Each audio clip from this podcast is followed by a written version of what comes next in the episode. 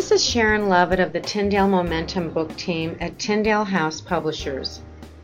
I'm talking today with Dimas Salaberrios about his inspirational memoir, Street God. Dimas is pastor of Infinity Bible Church in the South Bronx of New York City. Infinity targets at risk youth and spearheads numerous outreach events and discipleship groups. Dimas has preached the gospel on every continent except Antarctica. He holds a Master of Divinity degree from Alliance Theological Seminary. He and his wife Tiffany live in the Bronx with their two young daughters. Street God will be available to readers in September 2015. Welcome, Dimas. Thanks so much for taking time out of your busy schedule to discuss your book. I'm so glad to be on the call with you. Hmm. And Dimas, today you are the pastor of a thriving church in the Bronx, the president of Concerts of Prayer Greater New York, and you travel and preach internationally. Looking back to the time before you met Christ, if someone had told you you'd be living this life now, what would you have said? Um, it would have been really hard to uh, to imagine that. Uh-huh. I mean, my, my my all my goals were different. Hmm. You know, um, you know, my my dream at that time was to be one of the largest uh, drug dealers in uh, in the United States. Hmm. And um, at that time, I had you know cars. I had you know thousands of dollars, pounds and pounds of marijuana and guns, and if someone would have came to me and said, you know what, you're going to be a pastor, and you're going to be a Christian leader, and you're going to lead the prayer movement in New York City, and you're going to be in charge of the largest network of pastors in the city, that would have been a very, very tough, you know, very hard thing to see. But it also just warms my heart that there are people probably out there just thinking the same way I was thinking and the church has a great opportunity to reach them and give them a better vision for their lives. Yeah, yeah. Well, I know, you know, from reading your wonderful book that your life really didn't start out this way. I mean, you you came from uh, a middle class neighborhood with professional parents to one of drug dealing and violence where you were known as Daylight. Who who was Daylight? Um, Daylight was a person that you know sold drugs at age 11, you know, and uh, continued to sell drugs into his uh, mid 20s.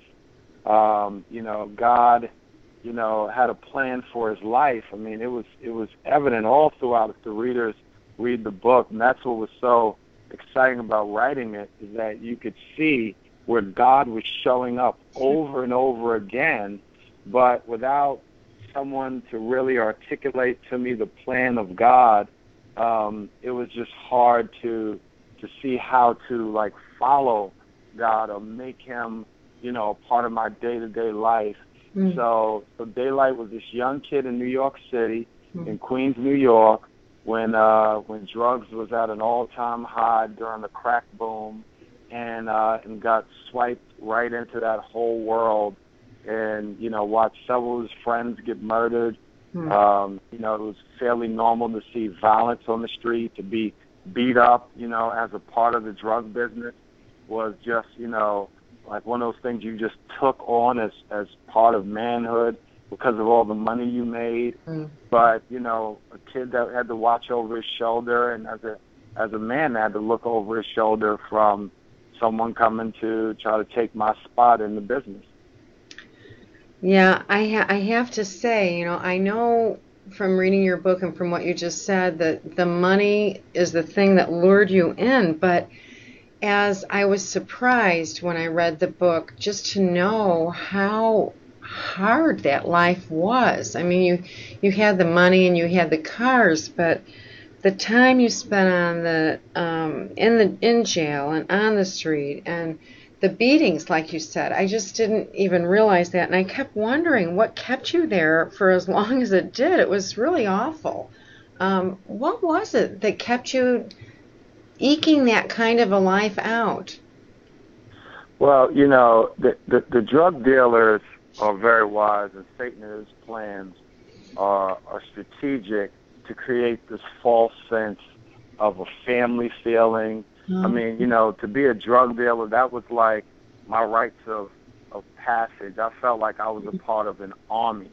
You know, one group was known as the Supreme, you know, the Supreme Team. I mean, that's a that's a notable group that had high level, low level structures with lieutenants and and enforcers. So you felt like you were a part of this demonic thing that was way bigger than yourself, mm. and you felt like everyone had to pay their dues. And that was always uh. often communicated, even as the readers get in the book.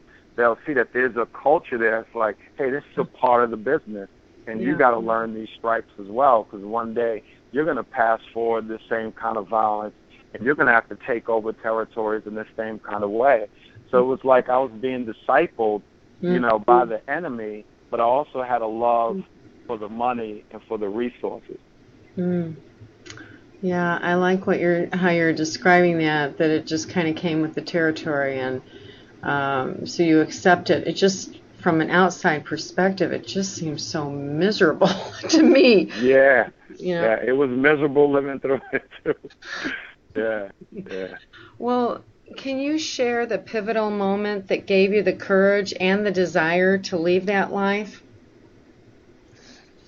Um, honestly, I mean, it, it was it was an power encounter with God's followers, and um, and once I really got to see that Jesus was as real as he was described in the pages of the Bible, hmm. um, that just that rocked me. I mean, my heart was so open to to his truth and you know i was an all in kind of person you know i mean mm-hmm. i was committed to sell drugs until the day i died mm-hmm. you know but christ gave me a bigger picture for my life and uh and i think when the reader gets to that portion of of the story um that's one of the things that i think Josh McDowell, Tim Keller, and others have just highlighted. Like this piece right here, the redemption uh, of this story is just uh, second to none.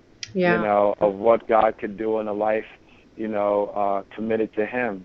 So, so I pray, I, I pray that uh, that they would, they would, every reader would feel the power of that moment. You know, and I don't want to mess that up for someone reading it. Yeah.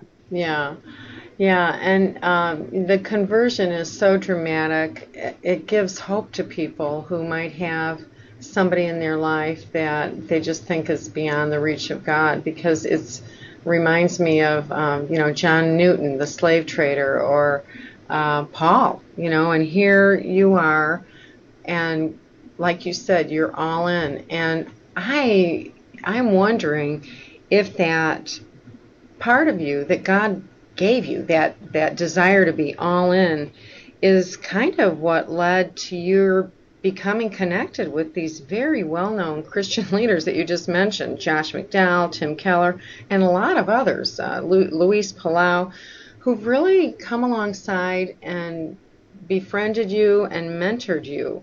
How, how do you think that really transpired? Um, you know, one of the things that all those guys have in common is they all have a serious prayer life.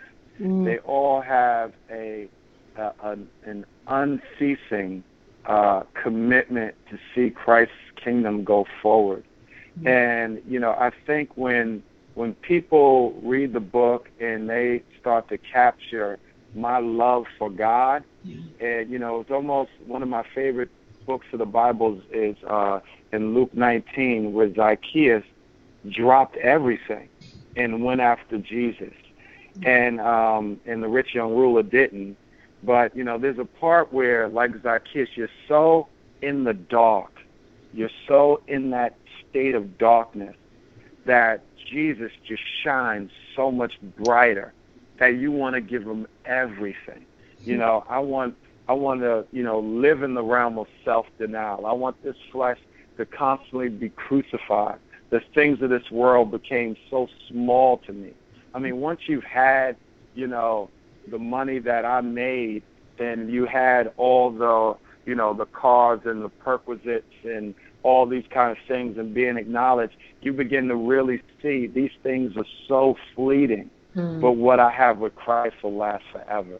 And and and I think when those guys got around me and they saw that passion, that fire, I think they were just compelled to pour into me and to encourage me and to and to press into me to go all out for Jesus and mm. and I humbled myself and did that.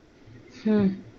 Yeah. Um, you know, it's so interesting that God, you you know, God creates us and gives us these things, parts of us that can be used for evil or for good. And your all in for the drug dealing has been radically turned around and it's manifesting so much fruit for the kingdom.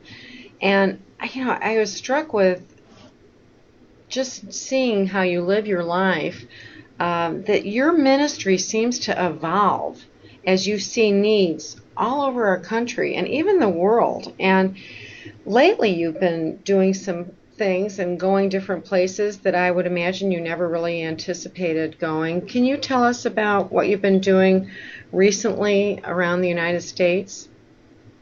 Um, you know, when uh, this whole situation happened in um, in Baltimore, uh, our team went right on the ground.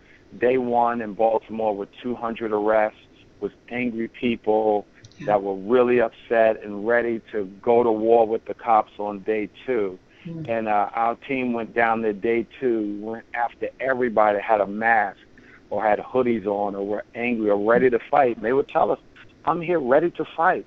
I'm ready to, to die battling the cops. And we would just say, you know, can we pray for you? Can we can we talk to you? And we would begin to just pray for them, mobilize these these gang uh, these gangs into groups, and we just prayed for them for over six hours. On that night, only two people were arrested. When the curfew came, many of them looked at me and said, "Man, you know what? You're right. I'm out of here." And wow. they and they left. Then we went to uh, Charleston. Uh, yeah. We got down there and facilitated uh, majority of the prayer events and gatherings that took place in front of Mother Emanuel AME Church and uh, and ministered to thousands there and led a march, you know, of uh, around 10 plus thousand people across Charleston's uh, bridge. Our team was at the forefront of that march and uh, mobilized prayer gatherings and vigils all throughout there. Now we're bringing black and white pastors in Charleston together uh, along with One Charleston, and it's just been absolutely incredible to see this racial reconciliation happen in a place where it wasn't really happening on this level before. So, you know, God has, I mean, my heart is to serve Jesus, and I know his kingdom is bigger than just our church. So we're willing to go into whatever areas, tough areas, and, and begin to bring God's peace and love. And I hope people, you know, as they read the book Street God, they'll capture that vision that each and every person that's even listening to this podcast has a valuable role to play in solving some of some of the society's ills today.